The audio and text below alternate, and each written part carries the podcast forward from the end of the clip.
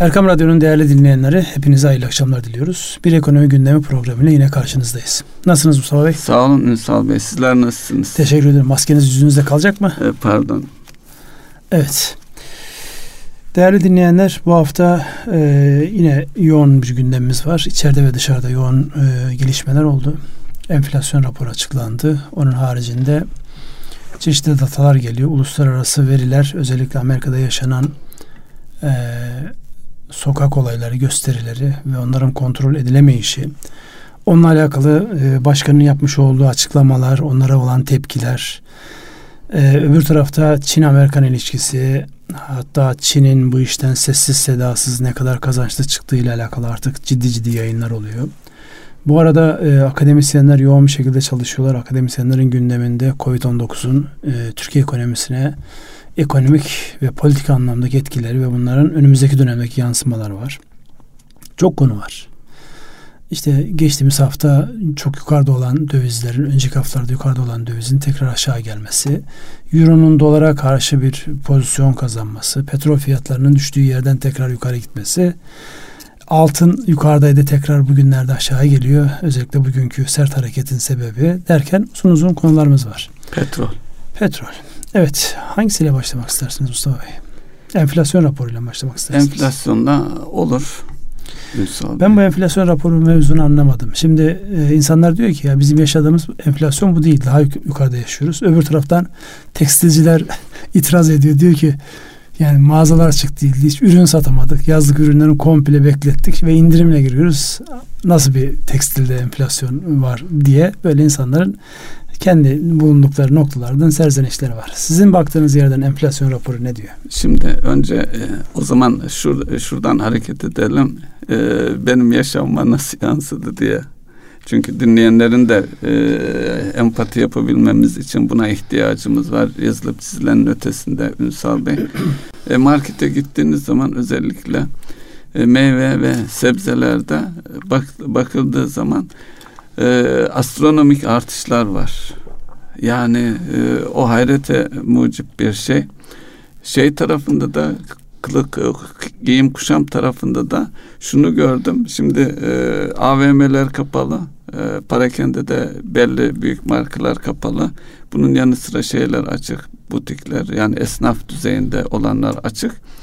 Bir de internet satışı var. İnternetten bir şey bakmak istedim. Ee, benim küçük torun için bir şeyler alayım diye. Orada da fiyatlar gerçekten astronomik buldum. Yani şöyle bir kanaate ulaştım. Allah Allah önceden mağazadaki fiyattan daha ucuza alabilmek için insanlar özellikle gençler internetten alışveriş ederdi. Mağazadan bakar oradan alışveriş eder. Kızlarımdan biliyorum çünkü. Şimdi sanki tersine dönmüş gibi bir kanaate ulaştım. Tabi bunlar insanların e, hayatına yansıyan e, gerçeklikler olarak düşünmemiz lazım. Evet. Ya burada insanların hissetmiş olduğu fiyat artışlarıyla enflasyon oranı ki yani fiyat artışı eşittir enflasyon değil tabii ki. Ani artışlar ve onun uzun vadeli dengesi sepetin e, nasıl hangi kalemlerden oluştuğu gibi unsurlar var. Dolayısıyla burada insanların hissetmiş olduğu enflasyonla e, resmi olarak rakamlara yansıyan enflasyon konusunda yani taraflar itibariyle baktığımızda farklılıklar olabiliyor. Bu farklılıklar zaman içerisinde özellikle bu pandemi etkisi geçip de normalleşme süreci başladığında ki başladı. Yani bu hafta itibariyle insanlar artık işlerinin başında. Evet. Yani oldukça da yoğun bir e, hareketlenme görüyoruz orada. Yani dün ben e, yani normalde yapmadığım bir şey yaptım. İşte Eminönü, Karaköy o, o civarlarda bir işlerim vardı. Hızlı bir şekilde onları toparlamak için gittiğimde yani kafe, restoranlar başta olmak üzere yürüyerek dolaştınız oldu. sanıyorum. Az bir alanı yürüyerek Hı. dolaştım. Arabayla geçerken de şeyi görüyorsunuz zaten. Dolayısıyla yani bir canlanma var ama eski canlılığı mı? Hayır değil tabii ki eski canlılığı ama insanlar da canlanma var. Özellikle akşam saatlerinde eee e, sahil kesiminde özellikle bu eğlence mekanlarının bulunduğu e, bölgelerde çok ciddi dışarılarda insanlar var. Yani insan yoğunluğunun çok yoğun olduğu görülüyor.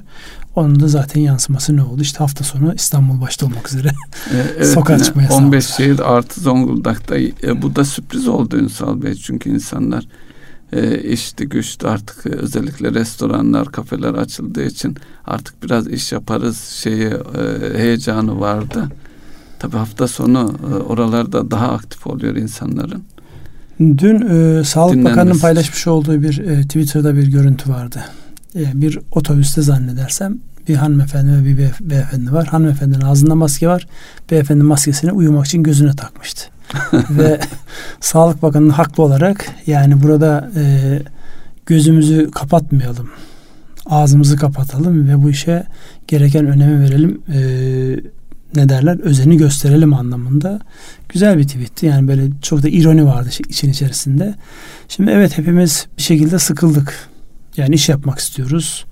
Biraz e, hayatı normal anlamda işlesin istiyoruz. Çünkü öteki türlü yani taahhütler var, yapılacak işler var. Hepsini yan yana düşündüğümüzde ama bir tarafta da azami dikkat. Çünkü bu nesne kendisi öldürüyor mu? Öldürüyordur ama asıl kronik hastalıkları tetikleyen bir unsur olduğu için kendimiz için değil, çevremizdeki insanlar için özellikle bu 65 yaş üstü, 18 yaş altı mevzunun çok dikkatli bir şekilde irdelenmesi gerekiyor. Vallahi hepimiz diken üzerindeyiz yani yaşlılara bir şey taşıyacağız diye ben kendi adıma söyleyeyim. Yani ürküyorum açıkçası. Ama öbür taraftan da hayatta devam ediyor. İşte o dengeyi nasıl sağlayacağımızı kafa yormamız lazım. Evet. Bir, bir de Ünsal Bey bu tabi e, maske çok e, hele konuşursanız yürürseniz hareket halinde çok rahatsız edici bir şey. Belki burada da yani yeni dizaynda geliştirmede geliştirmedir yapacak şeyler var diye düşünüyorum. Çünkü bu e, ilaç bulunana kadar takmak zorundayız ama bunu mu takmak zorundayız sorusunu birileri soruyordur herhalde. Birileri soruyordur. Önümüzdeki dönemde özellikle bu dezenfektanların şekil değişmesi az önce radyoya geldiğimizde de gördük işte mavi ışığın etkileriyle alakalı. Evet. Sağ olsun genel yayın yönetmenimiz bile bize yani korkmayın o da güvenli anlamında şeyini yaptı. Ama güç gösterisini yaptı. tarafını da söyledi hemen peşinde. Evet arkasından tehdit unsuru olduğunu da söyledi yani doğrudan maruz kalmamanız gerekir bu tip şeylere. Dolayısıyla e, yeni gelişmeler olacak yani yeni gelişmeler e, hepimizin hayatında oluyor yani tarzlarımız değişti. E, 86 yaşında anacıma babacıma böyle uzaktan selam vermek falan yani psikolojik olarak başlangıçta çok zor geliyordu ama şimdi artık onlar da alıştılar yani. Mesela baba hiç niyetlenmiyor. Şey yapıyor. O oturduğu yerde bekliyor. Başıyla selam alıyor falan. Zor bir şey. Yani kolay bir hadise değil ama hepimizin sağlığı için, ruh sağlığı için buna ihtiyacımız var. Bir de kültür dönüşümü mü oluyor Ünsal Bey? O da e, beni dikkatimi çeken rahatsızlık duyduğumda bir şey. Biri geldiğinde ayağa kalkar musafaha ederdik. Şimdi e, bunu yapamayacağımız için olduğumuz yerden, oturduğumuz yerden temennada bulunuyoruz.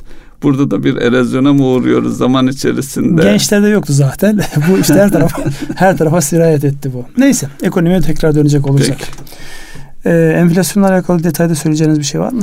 Ee, enflasyonda şu söylenebilir. İşte giyim ayakkabı en yüksek Ünsal Bey 6.85 onu ulaştırma takip ediyor.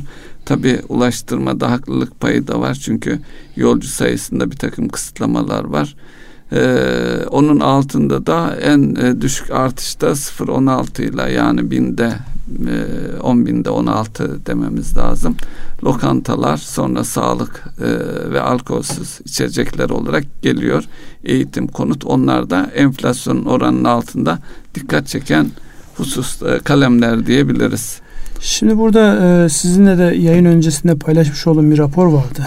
Özellikle dünyada bu Covid'in etkisi ne olacak sorusunun cevabında e, domino etkisi ve gelir dağılımındaki e, açığın yani uçurumun artacağına dair bir e, tespit var. E, hatırlarsanız Türkiye'de ODTÜ ve e, Bilkent Üniversitesi'nin iki hocanın hazırlamış olduğu rapor Türkiye'deki işte Covid-19'un e, Türkiye ekonomisine ve etkileri anlamında bir rapor vardı. O raporda benim mesela dikkatimi çeken en temel unsurlardan bir tanesi oydu. Gelir dağılımında sadece Türkiye'de değil dünyada önümüzdeki dönemde belirgin bir şekilde e, etkilenecek. Bunu aslında biliyoruz ama bir daha e, bir soru olarak e, hem kendi gündemimizi alalım hem de bizi dinleyenlerin gündemini almış olalım gelir dağılımını nasıl etkileyecek bu?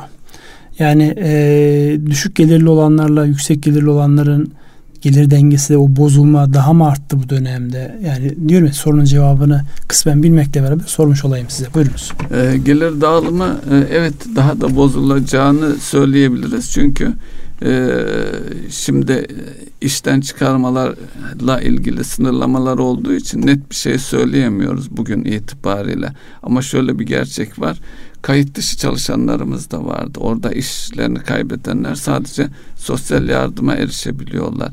Normalde o sosyal yardım rakamına baktığımızda da normalde e, çalışabildiği takdirde onun en az 2-3 katını alabilecek e, insanlar nazarıyla bakarsak orada gerçekten bir azalma var. Zaten kısa çalışma ödeneğini de baz alsak orada da enflasyona endeksli bir e, ödeme var. E, dolayısıyla her halükarda gelir dağılımını e, bozan bir yapı söz konusu. Ama şurada şunu da e, söylemek lazım. Bu e, pandemi etkisi resesyona, durgunluğa gidecek. Yani birçok firma, birçok demeyelim de belli sektörlerde ki firmalarda belki yaşam alanı bulamayacaklar gelecekte. E onların da hissedarları da etkilenecek. Yani bir, bir taraftan da sermayenin el değiştireceği bir sürece de girdik.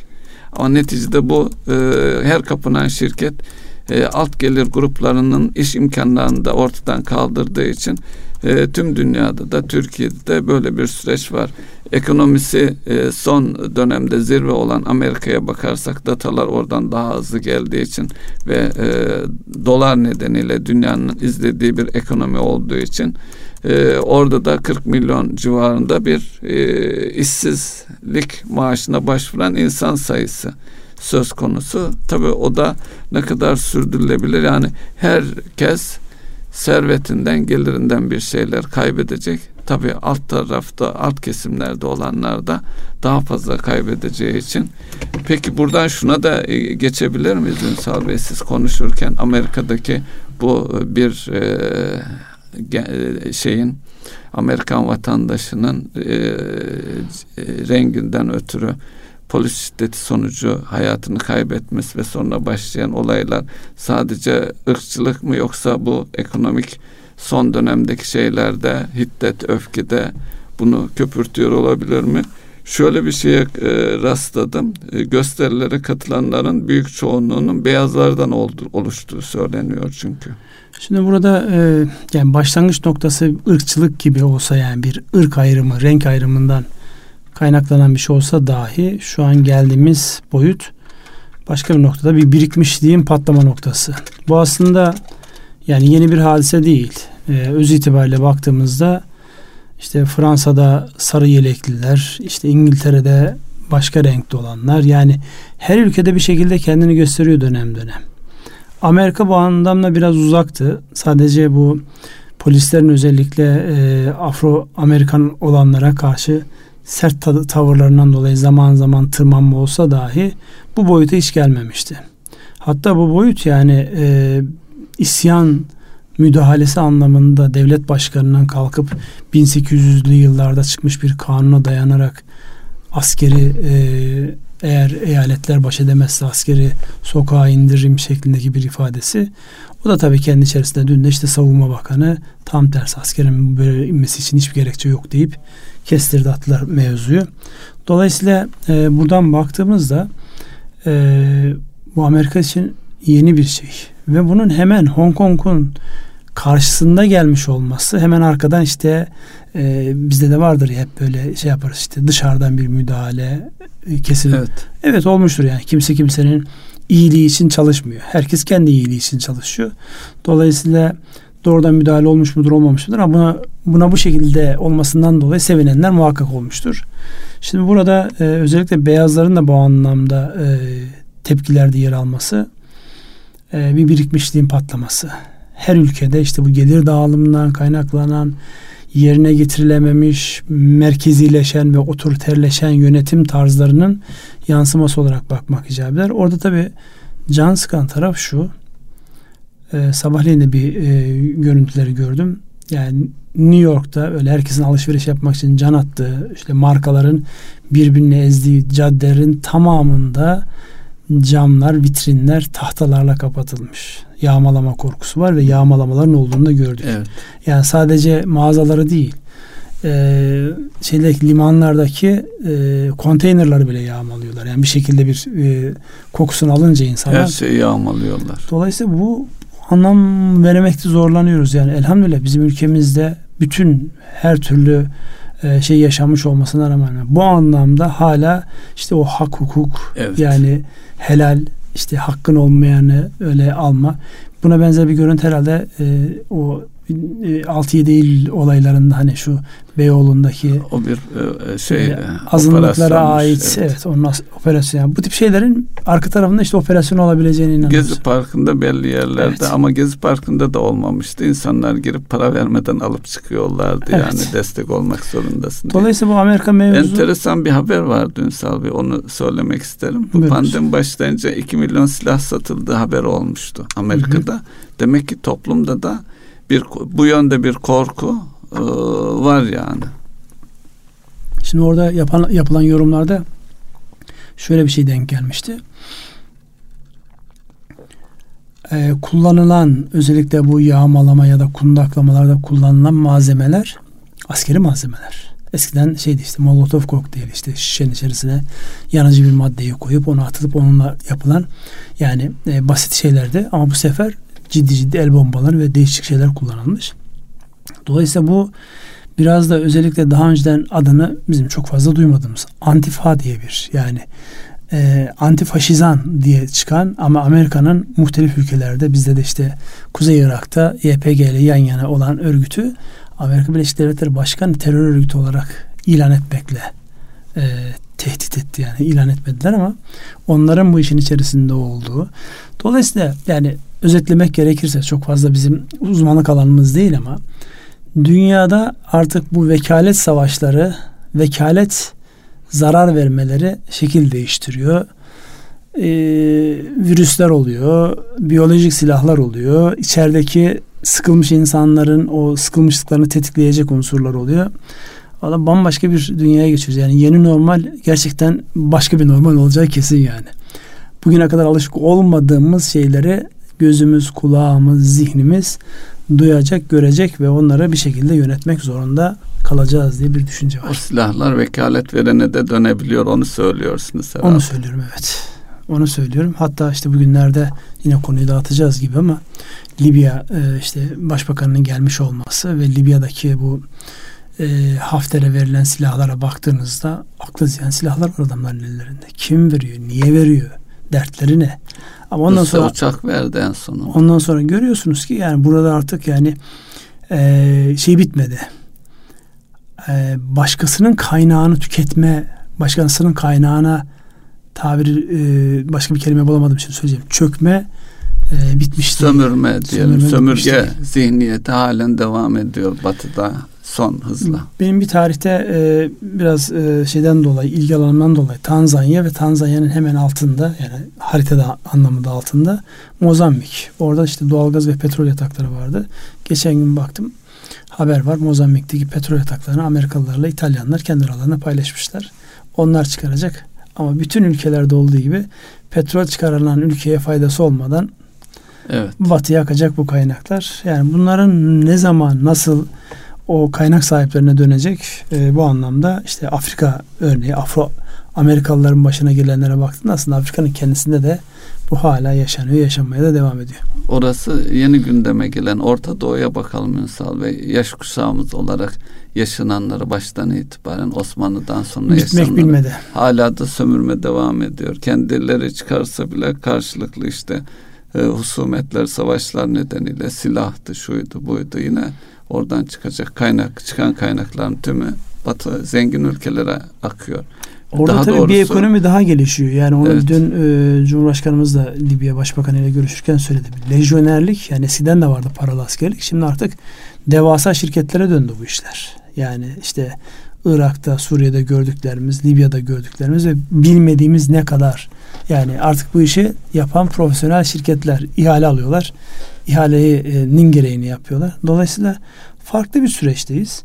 Bunu iyi okumak lazım. Buradan minimum zararla yani zararsız olur mu bilmiyorum ama minimum zararla çıkacak ve gerektiğinde buraya aktif müdahale edecek bir yapı kurmak gerekiyor. Evet dönelim tekrar. Biz e, petrol fiyatlarına pekala madem bu kadar şeyler oluyor Bizim e, birinci ilgi alanımız Doğu Akdeniz, işte Libya, işte Suriye buralar Yani bizim niyetimiz ne belli, başkalarının niyeti ne belli. Petrol fiyatlarında ne oluyor? Eksi 39 dolara inmiş Amerikan tipi petrol bugünlerde e, normal seviyesine geldi. Aslında bizim ilgi alanımız olan Brent petrole baktığımızda 37-39 dolarlar seviyesinde geziniyor. Şu var, e, oturup anlaşmaya e, yoluna gittiler. Çünkü bu kaya petrolü mevzusunda zaten yüzde ellisi e, etkilenmiş Amerika'da. Artık Amerika'yı da rahatsız eden bir şey. E, tabii son gündemde gündemde olan şey tekrar bir toplantı yapmak istiyorlar. E, OPEC ve artı ülkeler indirim konusu e, şeyin e, üretim kısıntısı konusunda anlaşmayı biraz daha sürdürme niyetleri var. Rusya'nın kabul ettiği söyleniyor. Burada oyunu bozan ülkelerden bahsediliyor Ünsal Bey. Bunlar içerisinde Irak da var. Irak'ı e, ikna etmeye çalışıyorlar. Tabi bu bir araya gelip e, geldikleri için yine petrol fiyatları yükselmeye başladı. Ama daha önce e, enerji Dünya Enerji Ajansı Başkanı Fatih Birol'un açıklamaları vardı. Ne olursa olsun bu üretim tüketim seviyesi bu seviyede kaldığı müddetçe e, petrol fiyatlarının çok fazla yükselmeyeceği yönünde. Hatta son hafta içerisinde bir açıklamasını daha gördüm. Orada da doğalgaz fiyatlarıyla ilgili Avrupa'da doğal doğalgaz fiyatlarının sıfıra yaklaşabileceği yönünde bir öngörüsü var. Yine bizim ülkemiz açısından da Ünsal Bey o da enteresan bilmiyordum. Ee, biz e, doğalgaz noktasında özellikle e, LNG denen sıvılaştırılmış doğalgazda ciddi miktarda Amerika'dan doğalgaz almaya başlamışız. Sıvılaştırılmış bir şekilde. O da Oradaki temel problem depolama problemimiz vardı. Yani bizim özellikle bu tank çiftlikleri diye tabir edilen e, başta doğalgaz olmak üzere bu petrol ürünlerini depolama noktasında problemlerimiz vardı. Yani iki büyük proje vardı. Tuz Gölü'nün altına e, onu yaptılar. Stoklama. Büyütüyorlar. Bir de Tekirdağ'da daha önceden doğalgaz çıkmış alanları e, bir şekilde tekrar depolama olarak kullanılması ama onun haricinde yani fiziki olarak e, tankların o çelik tankların bulunduğu e, en büyük problem oydu e, yakın zamana kadar. Orada hala çok büyük yatırımlar olmamış diye biliyorum. Ama önemli bir başlık tabii bu. Şeyde de İzmir Ali Ağa'da da bir yatırım olduğunu biliyorum. Bir de şu var. Ee, özellikle e, sıvılaştırılmış doğalgazı doğrudan şebekeye verebildiğiniz takdirde doğalgazın kalitesinde ciddi artışlar olduğu yönünde Ünsal Bey. O da bir artı olarak düşünülebilir. Ee, hele hele bu yıl içerisinde eğer bu dönemi iyi değerlendirebilirsek ülke olarak Rusya ile al ya da öde anlaşmasının e, son e, sona eriyor ve yeni bir anlaşma yapılacak. Dolayısıyla Türkiye önümüzdeki süreç içerisinde en uygun şartlarda doğalgaz ihtiyacını anlaşmalara bağlayabilir diye bir öngörüsü var. Burada da e, aklıma geldiği için ifade etmek istedim. Evet. Buradan nereye geçmek istersiniz?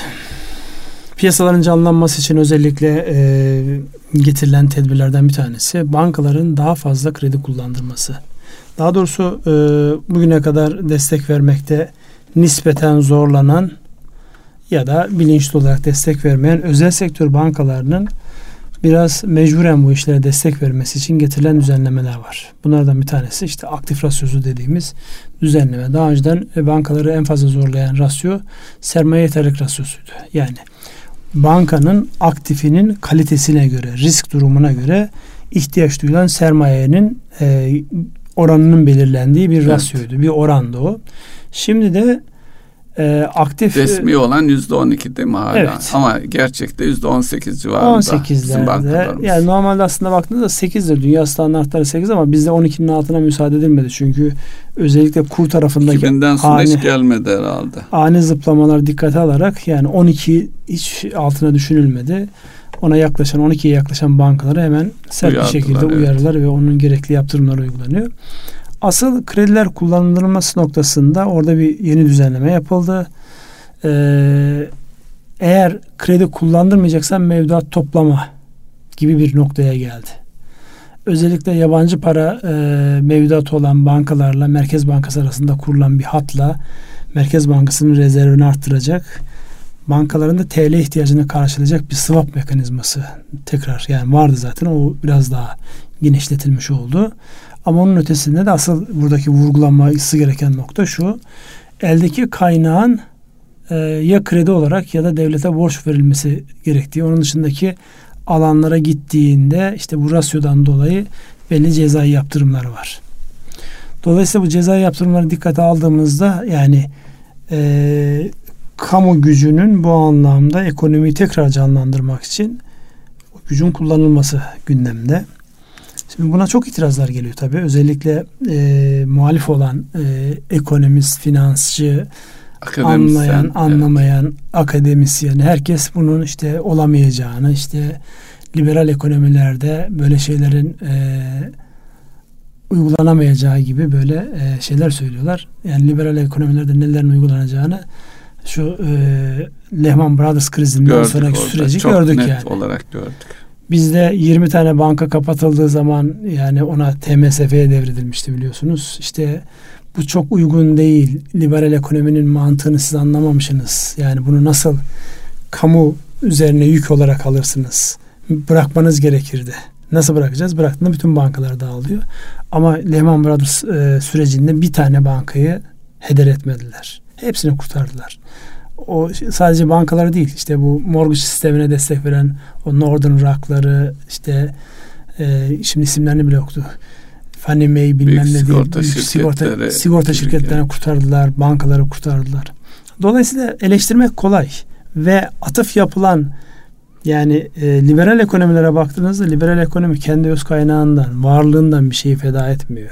Onu korumak için e, para basıyor, başka bir sürü atraksiyonlar yapıyor. Onun için yani burada yani eleştirirken evet ekonomi canlandırmak zorundaysa bir e, otorite, siyasi otorite onun için elinden gelen her türlü argümanı kullanacaktır. Yani bu anlamda kalkıp da yani buna müdahale etmenin bankalar zaten kendilerince bir formül buluyorlar. İlk getirilen düzenleme hemen bir açtılar. Sonra ikinci düzenleme geldi. Ama peş peşe düzenleme Peş peşe düzenlemeler geliyor. Şimdi bunun piyasaya yansıması şöyle olacak. Yani lafı biraz uzattık ama e, krediler özellikle otomotiv sektörüne ve konuta yönelik kredilerde bir hareketlenme olduğu olacak bekleniyor. Oranlar çünkü bayağı aşağı geldi. Sıkıntı şu hemen e, basına da yansıyan şeylerle hemen konut fiyatlarında hemen ikinci el birinci el otomobil fiyatlarında bir kıpırdama yukarı Artış doğru bir var, bir fırsatçılık bir e, e, ne derler durumdan yararlanma hadisesi var. Onun ötesinde de sizin biraz ilgi alanınızda da fazlasıyla var. İnsanların el birliği sistemiyle konut edindikleri mekanizmalar var. Bunları bir topluca değerlendirir misiniz? Yani bu yapılmaya çalışılan şey nasıl yansıyacak piyasaya fiyatlar ve diğer unsurlarla? Ee, burada tabii e, belirleyici olan bu otomobil ve e, konutla ilgili finansmanda e, kişilerin konut veya ev aldıklarında aylık ödeyecek taksitlerin e, kendi bütçeleri açısından ödenebilir olması belirleyici. Yani konutun veya otomobilin fiyatından daha önemli. İnsanlar ona bakarak karar veriyorlar. Doğal olarak da şu anda pandemi süreciyle de birlikte daralan bir ekonomi var. Ee, bunun canlandırılması gerekiyor. Bunlar iyi kararlar. Ancak e, kaçınılmaz sonuç olarak da Ünsal Bey bu konut fiyatlarına da yansıyacak artış olarak ikinci el otomobil fiyatlarına da hatta birinci el otomobil fiyatlarına da yansıyacak. Yani kaçınılamaz daha önce de yaşandığı için. Ama e, hareket olması neticede üretim seviyelerinin yani özellikle birinci el otomobilde de e, şey vardı e, daha öncelerde konuşuyorduk. Tedarik zincirindeki problemler nedeniyle e, önümüzdeki yani sıfır otomobil istediği markayı modeli almak isteyen insanların aylarca bekleyeceği yönünde de bir öngörü var. Bu ikinci eli de hareketlendiriyor.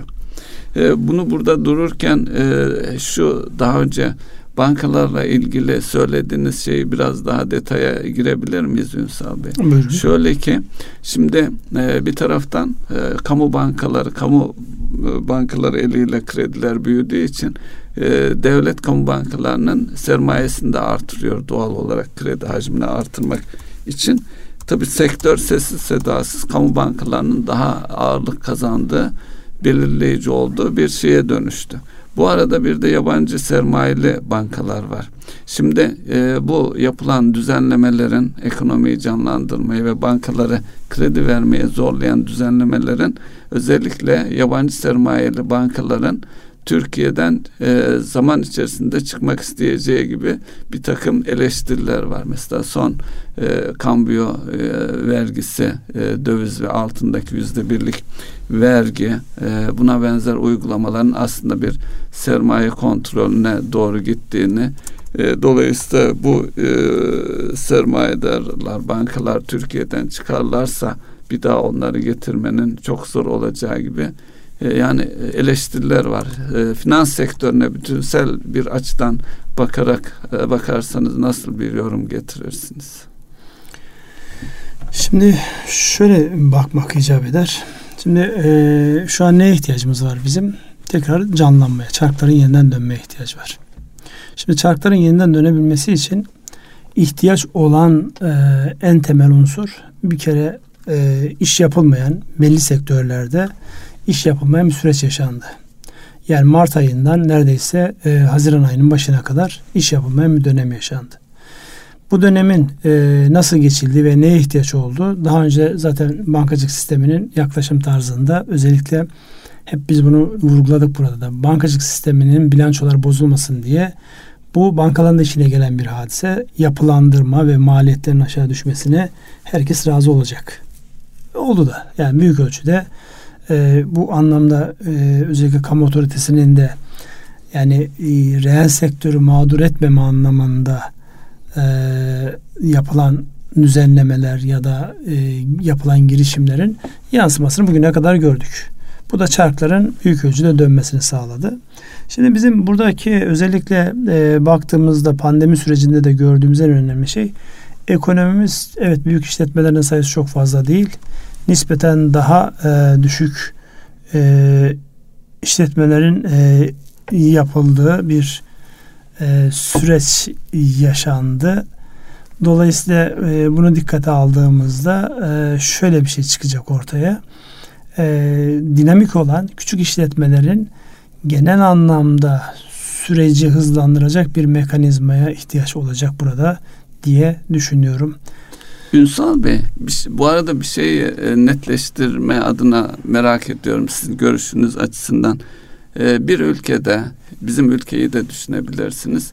Yabancıların finans sektöründeki payı e, ne olmalı veya hangi oranı geçmemeli? Ne dersiniz? Şimdi tabii onu söylemek e, kolay bir hadise değil. Çünkü yakın zamana kadar şöyle bir e, şeydeydik. Başta kamu bankaları da dahil olmak üzere hepsi özelleştirilsin ve yabancı yatırımları açısından e, ön açılsın düşüncesi vardı. Bu ne zamanın e, duygusu? 2000'li yılların başında başlayan ta ki 2008'e kadar gelen 2008'de kamunun bankacılık sistemi başta olmak üzere finans sistemi üzerindeki sözünün ve sahip olunan bankaların mülkiyetinin kime ait olduğu o kadar belirgin hale geldi ki buradaki bakış açıları değişti.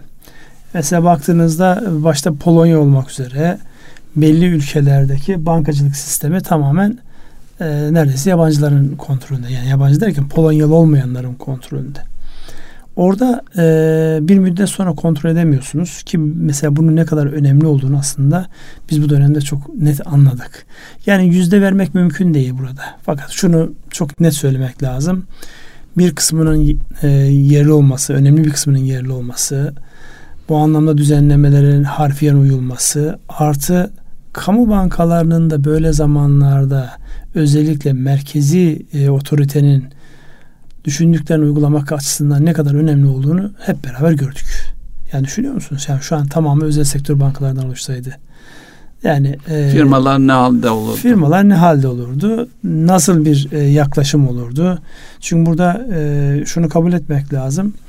Yani son iki yıldır 2018'in Ağustos'undan bu yana işte o ataklarla başlayan arkasından yaşanan süreçlerde kamu bankaları ağırlıklı olarak e, piyasa şekillendirildi kamu bankaları olmasaydı ne olurdu diye baktığımızda e, bu işin reel sektördeki e, tarafını hatırlayın. Kamu bankaları olmasaydı özel sektördeki bankalar yüzümüze nasıl bakıyordu o kısmını da hatırlayın. Evet. Dolayısıyla yani pay ne olmalıdır sorusunun cevabı bende yok. Ama Yani dengeli olmalıdır diye e, yuvarlak bir ifade kullanayım. Onun önemini yaşamış bir süreci e, birlikte görmüş insanlar olarak bunu rahatlıkla söyleyebiliriz.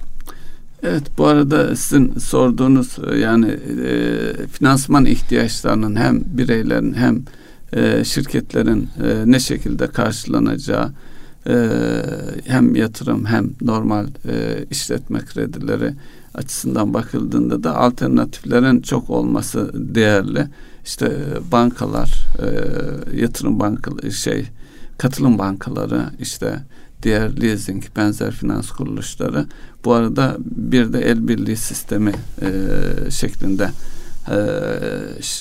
bir yöntem var. E, bu da önümüzdeki dönemde alternatif olması açısından önemli ve kurumsallaşması gereken bir e, sektör ve sistem. Tabi orada da e, regülasyon devletin yasal düzenleme yapma ihtiyacı var. O da bir aciliyet kesip ediyor içinden geçtiğimiz ekonomik süreç açısından. Evet yani Tabii burada kurucusu rahmetli Emin Üstün abi de burada yad etmemiz gerekir. Evet yani e, bu tip böyle hayırlı işlere e, kurmuş, bugüne kadar getirmiş olan insanları hayırlı yad etmek elbette önemli bir bakış açısı. O söylemiş olduğunuz şey düzenlemenin olması sektörün benzer açılımlarda yani sadece konut ya da otomotiv değil e, farklı ihtiyaçların karşılanması anlamında da özellikle batıda şu an biliyorsunuz sahip olmak yerine kiralamak mekanizması ortaklaşa sahip olma mekanizmaları e, daha e, ön plana çıkar hale geldi. Dolayısıyla bu aslında iyi bir düzenlemeyle dünyadaki gelişmelerin de yani komple işte 3 ay kullanılacak, 1 ay kullanılacak bir ürüne satın almanın getirdiği finansman maliyeti ya da onu bakım onarım maliyetlerini dikkate aldığımızda bu el birliği sistemlerinin türünü değiştirerek, e, bakış açısını değiştirerek farklı alanlarda olabileceğinin ihtimal ve imkanını gördük. Bunlar onlara vesile olacaktır. Onun haricinde özellikle e, Bu verimlilik en başta... açısından da Ünsal Bey özellikle aklıma şey geldi siz bunu söylerken e, köylere gittiğinizde her evin önünde bir traktör kullanma saat açısından bakıldığında belki o köye e, 50 tane traktör değil 10 tane traktör yetebilir belki. Ya o kesinlikle öyle. Zaten yıllarda Türkiye'de tartışılan operasyonel leasing mi yoksa finansal leasing mi? Yani finansal kiralama mı yoksa operasyonel kiralama mı olsun? Operasyonel kiralama maalesef Türkiye'de çok karşılık bulmadı. Yani iş makinalarında falan e, yani adı operasyonel kiralama değil. Yani belli saatlerde ihtiyacınız var. Onu kiralayabiliyorsunuz. Onun haricinde o daha yaygınlık kazanabilirken olmadı. Belki o alanlara da e, bu el birliği sistemi yeni bir bakış açısı getirebilir. Burada sadece e, biraz mevzuattaki e, düzenlemeler, şimdi konu el birliğine kaydı. Mevzuattaki düzenlemelerin gecikiyor olması e, riskleri arttırıyor. Yani sadece söyleyeceğim odur. Tekrar e, başa dönecek olursak son dönemde alınan özellikle bu tüketici kredilerine ya da konut, otomotiv gibi piyasayı canlandıracak unsurlara yönelik verilen desteklerin alametleri görüldü ama fiyatlara yansıması ile alakalı, fırsatçılıkla alakalı da alametler çok net bir şekilde görüldü diyelim. Biz bu arada e, evet zamanımız da akıyor. Biraz daha zamanımız var mı? Ara vermek için bir iki dakikamız daha var. Onlara değinelim. Başka hangi başlıklara değinmek istersiniz?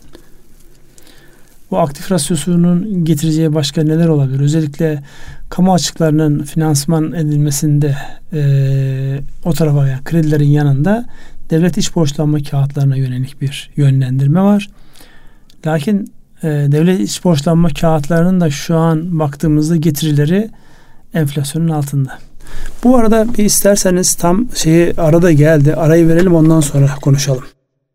Evet bu arada sizin sorduğunuz yani e, finansman ihtiyaçlarının hem bireylerin hem e, şirketlerin e, ne şekilde karşılanacağı e, hem yatırım hem normal e, işletme kredileri açısından bakıldığında da alternatiflerin çok olması değerli. İşte e, bankalar, e, yatırım bankaları, şey, katılım bankaları, işte diğer leasing, benzer finans kuruluşları. Bu arada bir de el birliği sistemi e, şeklinde e, bir yöntem var. E, Bu da önümüzdeki dönemde alternatif olması açısından önemli ve kurumsallaşması gereken bir e, sektör ve sistem. Tabi orada da e, regülasyon devletin yasal düzenleme yapma ihtiyacı var. O da bir aciliyet kesip ediyor içinden geçtiğimiz ekonomik süreç açısından. Evet yani Tabii burada kurucusu rahmetli Emin Üstün abi de burada yad etmemiz gerekir. Evet yani e, bu tip böyle hayırlı işlere e, kurmuş, bugüne kadar getirmiş olan insanları hayırlı yad etmek elbette önemli bir bakış açısı. O söylemiş olduğunuz şey düzenlemenin olması sektörün benzer açılımlarda yani sadece konut ya da otomotiv değil e, farklı ihtiyaçların karşılanması anlamında da özellikle batıda şu an biliyorsunuz sahip olmak yerine kiralamak mekanizması ortaklaşa sahip olma mekanizmaları e, daha e, ön plana çıkar hale geldi. Dolayısıyla bu aslında iyi bir düzenleme ile dünyadaki gelişmelerin de yani komple işte 3 ay kullanılacak, 1 ay kullanılacak bir ürüne satın almanın getirdiği finansman maliyeti ya da onu bakım onarım maliyetlerini dikkate aldığımızda bu el birliği sistemlerinin türünü değiştirerek, e, bakış açısını değiştirerek farklı alanlarda olabileceğinin ihtimal ve imkanını gördük. Bunlar onlara vesile olacaktır. Onun haricinde özellikle e, Bu verimlilik başta... açısından da Ünsal Bey özellikle aklıma şey geldi siz bunu söylerken e, köylere gittiğinizde her evin önünde bir traktör kullanma saat açısından bakıldığında belki o köye e, 50 tane traktör değil 10 tane traktör yetebilir belki. Ya o kesinlikle öyle. Zaten yıllarda Türkiye'de tartışılan operasyonel leasing mi yoksa finansal leasing mi? Yani finansal kiralama mı yoksa operasyonel kiralama mı olsun? Operasyonel kiralama maalesef Türkiye'de çok karşılık bulmadı. Yani iş makinalarında falan e, yani adı operasyonel kiralama değil. Yani belli saatlerde ihtiyacınız var. Onu kiralayabiliyorsunuz. Onun haricinde o daha yaygınlık kazanabilirken olmadı. Belki o alanlara da e, bu el birliği sistemi yeni bir bakış açısı getirebilir. Burada sadece e, biraz mevzuattaki e, düzenlemeler, şimdi konu el birliğine kaydı. Mevzuattaki düzenlemelerin gecikiyor olması e, riskleri arttırıyor. Yani sadece söyleyeceğim odur. Tekrar e, başa dönecek olursak son dönemde alınan özellikle bu tüketici kredilerine ya da konut otomotivi gibi piyasayı canlandıracak unsurlara yönelik verilen desteklerin alametleri görüldü ama fiyatlara yansımasıyla alakalı, fırsatçılıkla alakalı da alametler çok net bir şekilde görüldü diyelim. Biz bu arada e, evet zamanımız da akıyor. Biraz daha zamanımız varmış. Ara vermek için bir iki dakikamız daha var. Onlara değinelim. Başka hangi başlıklara değinmek istersiniz? Bu aktif rasyosunun getireceği başka neler olabilir? Özellikle kamu açıklarının finansman edilmesinde e, o tarafa yani kredilerin yanında devlet iç borçlanma kağıtlarına yönelik bir yönlendirme var. Lakin e, devlet iç borçlanma kağıtlarının da şu an baktığımızda getirileri enflasyonun altında. Yani orada e, net mevduattan baktığımızda hala karlılık var. Ama enflasyona baktığımızda yani o alana e, kaynak transfer etmiş olan kurumların oradan enflasyonu dikkate aldığımızda gerçekleşen enflasyonla zarar ederler. Beklenen enflasyonda 9,5'lar seviyesinde yıllık bazda. Yine orada da baktığımızda yine aleyhe bir durum var. Evet. Bu nasıl yansıyacaktır sizce Ünsal Bey, e, burada e, önemli bir risk uyarısını da paylaşmak lazım. E, yani te, Türk lira e, şeylerin getirisinin e, negatife dönmesi e, sonucunda hem Borsa İstanbul'un hem SPK'nın bir uyarısı oldu. Özellikle küçük hisselerde e, e, al yönünde sosyal medyada kullanılarak bir kampanya yapıldı ve bunun da e, yatırımcıları hele hele küçük yatırımcıları zarara sokacak ve onları aldatmaya yönelik bir süreç oldu. Hatta yasal cezai sorumluluklar da hatırlatıldı. Bu konuya da birlikte değerlendirirsek ne dersiniz? Yani orada özellikle SPK'nın bugün de e, bütün haber kanallarında özellikle ekonomi haberlerinin e, yayınlandığı kanallarda sürekli o flash haber geldi yani. Profesyonellerden destek alın. Kulaktan duyma bilgilerle gitmeyin. Ama bir gerçek de var. Özellikle belli küçük hisse senetlerinde anormal artışlar oldu. Yani öyle böyle değil yani yüzde yüz falan değil. Evet. Yüzde binlerle, yüzde iki binlerle anlatılacak şekilde. Dolayısıyla şu an e, baktığımızda dünyada bütün olumsuzluklara rağmen sanki aşı bulunmuş, sanki korona ile alakalı problem kalmamış. Amerika'daki işte bu sokak olayları bitmiş, kontrol altına alınmış. Hong Kong mevzu çözülmüş. Çin ile Amerika arasındaki ticaret savaşlarında hiçbir şey yokmuş gibi şu an e, piyasalar en hassas olunan tarafa doğru e, kayıyor. Dolayısıyla e, bu en hassas olan nedir? Sermaye piyasaları. Sermaye piyasaları biliyorsunuz paranın en ürkek olduğu yerler. E, en çabuk oradan kaçar. E, hızlı akış olduğu zaman da özellikle e, geçtiğimiz dönemlerde yayınlanan rakam yanlış hatırlamıyorsam şu an rakam önümde yok. 170 bin tane yeni e, bireysel yatırımcı hesap açmış. Yani bu şunu gösteriyor. Artık e, bankalardan, hesaplardan paradan para kazanma ile alakalı insanların ümidi giderek aşağı geliyor. Döviz e, bir yatırım aracı olmak konusunda önemini yitiriyor. Güven vermiyor. Güven vermiyor çünkü e, hareketler çok sert olmaya başladı. Altın konusu herkesin kafasının bastığı bilebileceği şeyler değil e, geriye geriye kalıyor kala yine sermaye piyasaları kalıyor ama sermaye piyasalarında da işte düşünüyor musunuz? Düşünebilir misiniz? Yani yüzde iki bin prim yapmış bir hisse senedine yanlış bilgiyle girdiğinizde bir daha o hisse senedinin o fiyata gelebilme ihtimali ne kadar? Yıllar. Yıllar. Belki de hiç. Gelmeye de bilir. Belki de hiç. Çünkü evet. orada birileri karını realize ediyor. Emaneti teslim evet. ediyor birisine. Yükü ona taşıtmaya başlıyor. Dolayısıyla SPK'nın yapmış olduğu bu uyarının ne kadar anlamlı ve değerli olduğunu da yansımasıdır bu. Yani burada insanların e, dikkatli olması lazım. Gerçekten biliyorlarsa bu işlere girmeleri, bilmiyorlarsa daha güvenli limanlarda kalmaları ya da profesyonellerden destek almaları tavsiye edilebilir. Evet. E, yatırımlarla ilgili ne zaman bir hareketlenme olur Ünsal Bey? Şimdi yatırımlarla ilgili hareketin olabilmesi için yine aynı noktaya geliyoruz. Bir finansman, uzun vadeli finansmana ihtiyaç var uzun vadeli finansmanı sağlayacak. Yani öz kaynakların kıtlığı malum hepimizin bilgisi. Zaten öz kaynaklara yatırım yapanlar devam ettiler. Hiç frene basmadılar onlar. Eğer sektörlerine güveniyorlarsa, inanıyorlarsa onlar devam etti. Öbür tarafta e, yani yatırım yapma konusunda insanların iştahının olabilmesi için uzun vadeli şu an finansman oranları düşmekle beraber uzun vadeli ve e, sadece Türkiye'de değil dünyadaki bu oynaklığın biraz daha azalmasına ihtiyaç var. Yani birden değişebilir. Yani son zamanlarda o kadar çok insandan şey duydum ki şu e, korona döneminde çok yoğun kullanılan işte ıslak mendil üretimiyle alakalı herkes yatırıma girmiş.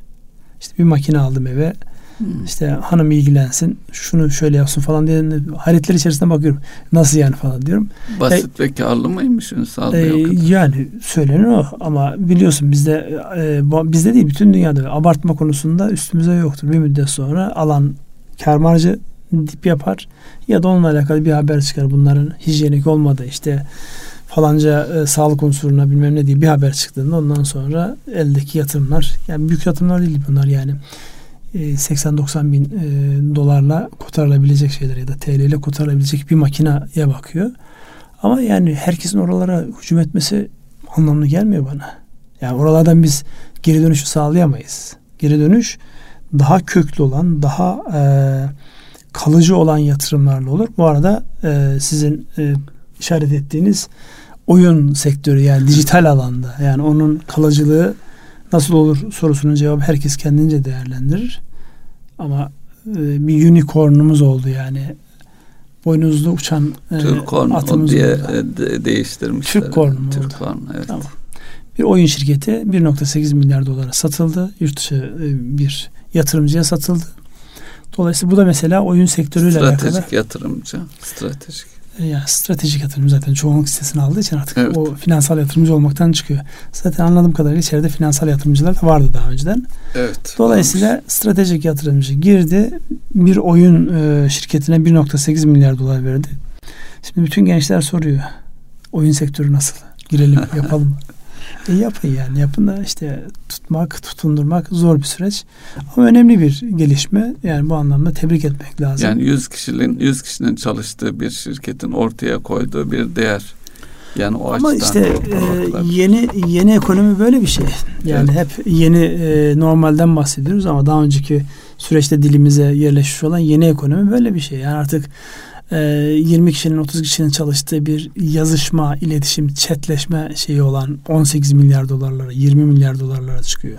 İşte bir görüntülü görüşme e, şeye ismi çok fazla geldi. Şimdi bir firma değer 50 milyar doların üzerine çıkmış. Yani evet. bu dönemde en etkili kullanılan e, yüz yüze görüşme programı diye güvenlik açıkları olmasına rağmen insanlar kullandı. Hepimiz kullandık. Evet. E, dolayısıyla e, bu tip şeylere baktığınızda artık yeni ekonomi, yeni işletmeler, yeni normalin olmazsa olmaz olur. Pandeminin sonuçları diye de bakarız belki bu son e, söylediğiniz görüntülü görüşmedeki fırsatlar. Pandemi süreci hızlandırdı bence.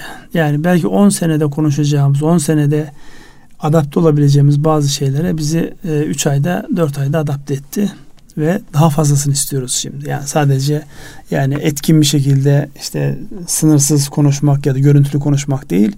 işte sunumları paylaşmak, o güvenliğin sağlanması orada da yeni yeni şeyler gelişiyor.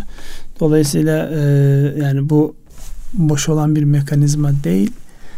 E, biz bunu bir e, süreç olarak değerlendirmemiz lazım diye düşünüyorum. Evet. Peki bu arada aklıma şey geldi Ünsal Bey. Bankacılık kariyerimizde biliyorsunuz temassız ödemelerle ilgili çok uğraşmıştık. Demek evet. ki zamanlama da önemliymiş. Pandemiyle birlikte 10 e, sene önce yapmaya çalıştığımız kendiliğinden hızlıca e, gelişmeye başladı. Yapmaya çalıştığımız değil, yaptığımız. Yaptık ama. Ama ve lakin uygulamada zorlanan. Şimdi e, herhangi bir markete gidiyorsunuz hemen soruyorlar. Temassızlığınız var mı? E, tamam var. Al kullan. Halbuki biz o dönemde baya bir e, uğraşmıştık. Hatırlayın dünya ödeme sistemleri anlamında ödül kazanmış ödül, bir mekanizma. Evet, birkaç Tabii. tane ödül alınmıştı. Tabii yani. Yani e, boşa gitmemiştir. Sadece e, ekonomik karşılığının dönüşü bu tip şeylerin zaten öyle olur. Bakarsanız mesela e, şu an çok böyle moda olan işte bu Elon Musk'ın şirketlerini hiçbir tanesinin ana tetikleyicisi kendisi değil. Ama son şekli veren kendisi. Pazarlayan, ona farklı bir boyut kazandıran, onu böyle popülerleştiren kişi o. Dolayısıyla ilk yapmak ya da geliştirmek değil, onu e, hayata geçirmek önemli. Yani işte az önceki oyun şirketinde olduğu gibi yani. Muhtemelen o oyun şirketi gündemde olduğu zaman birileri yani boş işlerle uğraşıyorsunuz. Akıllı başlı çocuklarsınız gidin başka şeylerle uğraşın falan diye de o arkadaşlar akıl vermişlerdir. Şimdi o rakamları duyunca o akıl verenler ne yapıyorlar merak ediyorum. Evet. Keşke biz de alsaydık falan mı diyorlar ne diyorlar? Şimdi çocuklara da çok kızmamak lazım demek ki. Yok çocuklara zaten o, o şey şansı kaçırdık yani. Çocukların nesine kızacaksın? Çünkü bambaşka bir alan.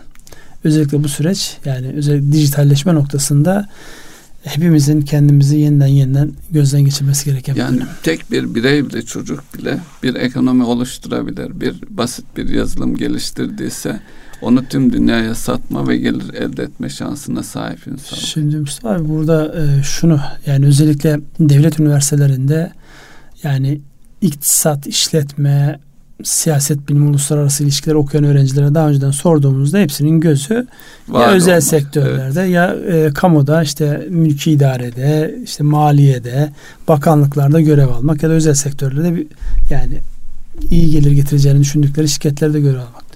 Şu an bu oran hızla azalıyor. İnsanlar hepsi nasıl girişimci olurum diye bakıyor. Yani bu 10 yıl içerisinde nasıl değiştiğinin işte bunun yansımaları buradan görülüyor. Yani herkesin bir girişimcilik deneyimi var. Ha, nihayetinde bir kısmı tekrar memuriyete e, dönüyorlar. Girişimciler de tekrar memuriyete İşin dönebiliyorlar. kısmet boyutu takdiri e, unutmamamız lazım. Öyle. Burada işte e, yıpranmamış olmak icap eder. O hevesin kırılmaması icap eder. Ben girişimcilerin e, farklı genetik kodlar olduğunu düşünüyorum.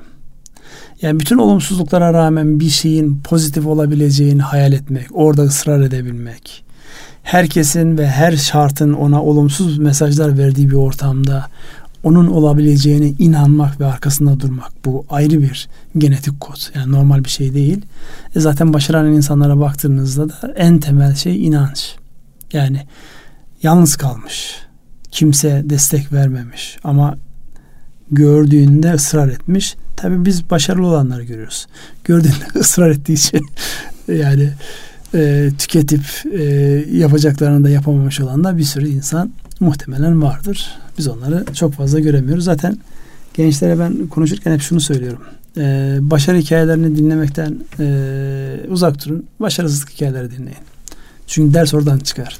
Başarı nasıl ders çıkacak? Yani Ama Ünsal Bey onu kimse anlatmıyor. Hatta bir e, yabancı internet sitesi görmüştüm. E, başarısızlık hikayelerinin daha değerli olduğundan hareketle kurulmuş ve orada hikayeleri toplamayı hedefleyen bir şey ve tutmamış birkaç tane hikaye kalmış. Kimse başarısız olduğu bir şeyi başkasıyla paylaşmak istemiyor, duyulsun istemiyor. Kendisi o travma olarak belki genlerine bir yerlere işliyor. Belki o da e, gelecekteki önüne tıkayan nedenlerden biri oluyor ama paylaşım olmuyor. Genelde herkes başarıya odaklı bir hikaye. Şimdi başarı aslında tam da hatırlanmıyor da yani. Şimdi az önce söylemiş olduğumuz bu ödeme sistemleriyle alakalı temassız kartı Türkiye'ye ilk getiren, ilk uygulayan onu şey yapar. O ancak bir vesile oldu da hatırlandı. Ama e, şöyle bir düşünün yani işte e, sıkıntıya girmiş kredilerden ya da başka deneyip de beceremediğimiz farklı uygulamalar onlar hafızamızdan gitmiyor. Böyle aklın bir köşesinde kalıyor ve yeni bir şey yaptığın zaman onu hatırlıyorsun. Yaptığın şey değil o, o evet. olumsuz hatırlıyorsun.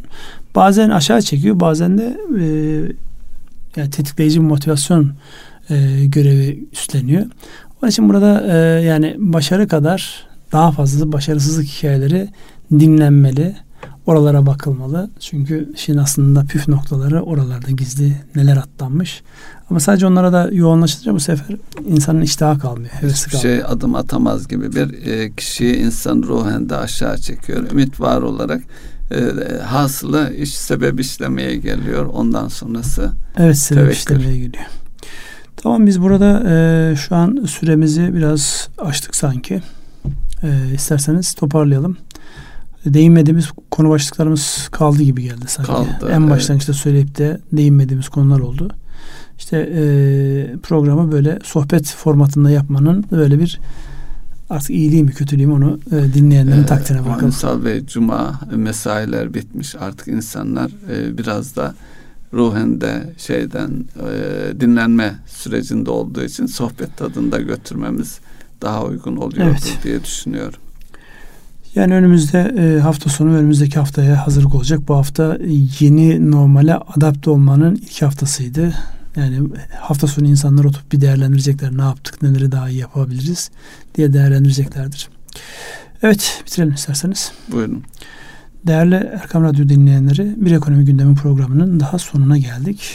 Ee, dilimizin döndüğünce haftalık gelişmeler anlatmaya çalıştık. Sürçülisan eylediysek affola. Hepinize hayırlı akşamlar diliyoruz. Hayırlı akşamlar.